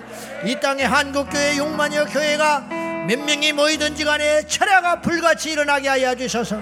이 거룩한 기도의 불길이 타오르게 하여 주시고 들불처럼 번져가게 하여 주옵소서. 이 땅의 교회들이 철야가 회복되기를 원합니다.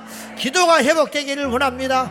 주여 다 같이 우리가 기도할 적에 우리의 기도를 내면치 아니하시고 이 대한민국 땅에 가장 강력한 전통인 기도의 영성이 회복되기를 위하여 주님 부르고 기도하겠습니다.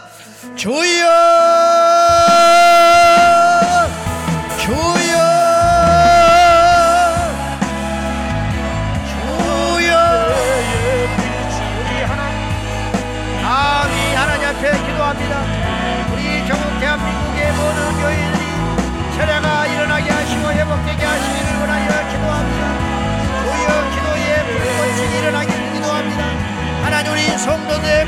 환난과 절망과 낙심과 길고와 모든 고통을 아시는 여호와여 들으시고 응답하소서. 주여 들으소서. 주여 응답하소서. 주여 회복하소서